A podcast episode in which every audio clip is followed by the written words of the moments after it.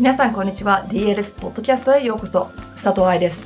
お元気ですか？10月最後のポッドキャストです。あと少しでハロウィンですね。ハロウィンというとウエストな感じがしますがオーストラリアではあまり大きなイベントではありません。ここ2、3年くらいで少し大きくなってきたかなと感じますが東京ディズニーランドのハロウィンなどと比べると全然ちっちゃいもの。10年以上前に私がメルボルンに来た時ハロウィンなんてやってる人はほとんどいなかったんですよ。きっと南半球という土地柄季節も逆ですし別にかぼちゃとか取れるわけじゃないですからね。ですが最近多くなってきたのはやはりグローバル化が進んで世界がほぼ同じ情報を同じ時に手に入れられることになったからでしょうね。ハロウィンのコスチュームアイデアとかっていう情報は簡単に手に入るっていうことは素晴らしいんだけれどそれをしっかりと考えて行動できるかはまた別問題。例えばアメリカで1990年代に仮装した日本人留学生が間違って殺されたという事件がありました。これは日本人だったから日本でも大きく報道されましたが毎年ハロウィンの仮装で様々な地域で様々な事件が起こっているのは確かです。情報を手に入れるというのが簡単になった時代。だけれど情報を使うしっかりと考えるというのは私たち次第なのですね。ということで今日のピックアップはエクササイズを知ってるとやってるの違い。エクササイズの情報は本当に簡単に手に入るようになったけれども実際にそれが使えているのかを確認していきましょう。では本文です。突然ですが皆さんいくつエクササイズを知ってますか？これじゃ質問の幅が広すぎですね。ではこれでどうしでしょう？自分の苦手な部分を克服するためのエクササイズはいくつ知っていますか？ちなみに DLS ではエクササイズをいろいろと紹介してみました。だから苦手な部分が肩関節の硬さや首のラインだったら首のストレッチも肩関節の可動域を上げるエクササイズも紹介しています。腹筋エクササイズ版にあ6つの腹筋エクササイズたち。バランスが苦手だったらバランスパッドの使い方。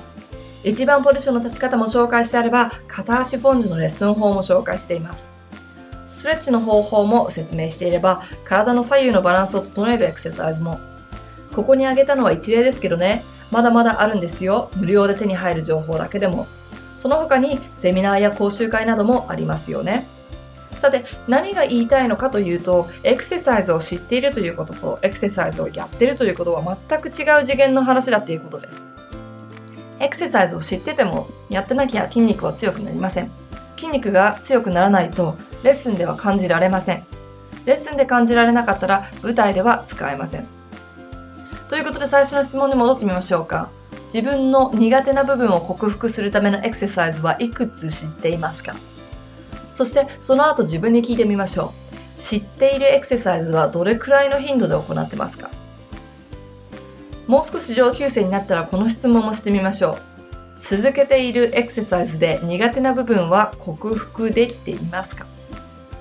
この3つの質問はどんなレベルのダンサーでも自分に聞いてみたいですね。今自分がどの位置にいるのかを考えるためにこれらの質問を分析してみましょう。自分の苦手な部分を克服するためのエクササイズはいくつ知っていますか？自分が苦手な部分レッスン中に注意される場所のことですよね。いい先生についていれば的確な指導をされているはずですからいつも注意されているところが苦手な部分なのでしょう。これが自覚できてなければレッスンをしている意味は全くありません。解決法レッスンノートを書き取る。レッスンの注意に敏感になる。自分の踊り、レッスンだとか舞台とかのビデオを分析してみる。苦手な部分を克服。苦手なところが分かっても克服法が分からなければ改善できませんね。問題が分かっててもソリューションがないということだから。一度仕事関係で仕事の容量が悪くてすみませんというメールを人からもらったことがあります。容量が悪いって分かってたら直せばいいのに。しても知ってるけど直さないからそんなメールになるんですよね。バレエの先生にピルエットできなくてすみませんって言わないでしょ。頑張って直しますよね。解決法。苦手な部分を直す方法を研究する。先生に聞くっていうのもいいし、自分で考えるっていうのもいいですね。そのエリアのエクササイズを探す。エクササイズって言ってもここではもしかしたらバーレッスンかもしれませんよ。例として、アレグロのバチュができない。跳躍力と足のスピードが足りないってことが分かったらバーレッスンでより深いプリエを使う。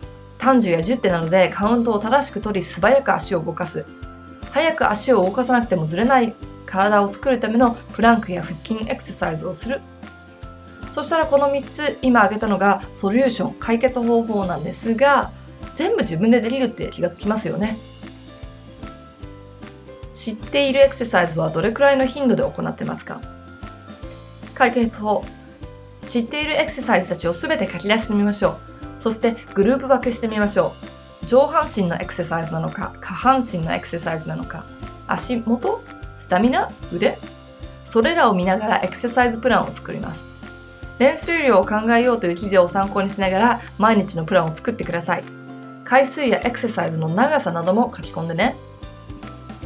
続けているエクササイズで苦手な部分は克服できていますか？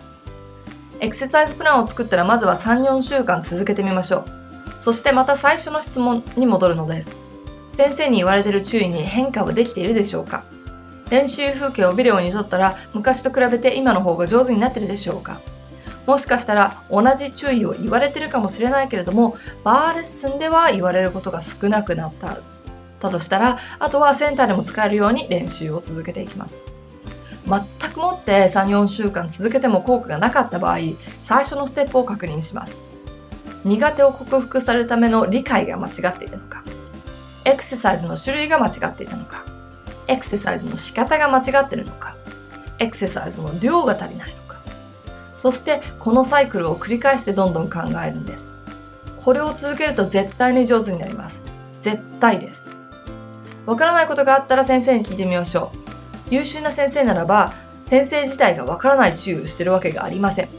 だから先生に注意の意味を聞いたら答えてくれるはずです。相談できる人が近くにいない場合それを言い訳にしないで自分で試してみましょう。あと2ヶ月したら私が日本にやってきます。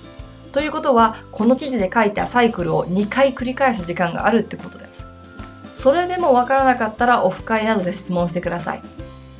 わからないことは恥ずかしいことではありません。分かったふりをする方がよっぽど恥ずかしいと思いませんか？分からないことは分からないんですし。最後にプロだろうがアマチュアだろうがバーレッスンのプリエクササイズってそんなに違いはありませんよね。もしかしたら最初の方のゆっくりな短時とかもあまり振り付けに違いがないかもしれません。これってどういうことだと思います？正確に確実に一つの動きをマスターすること。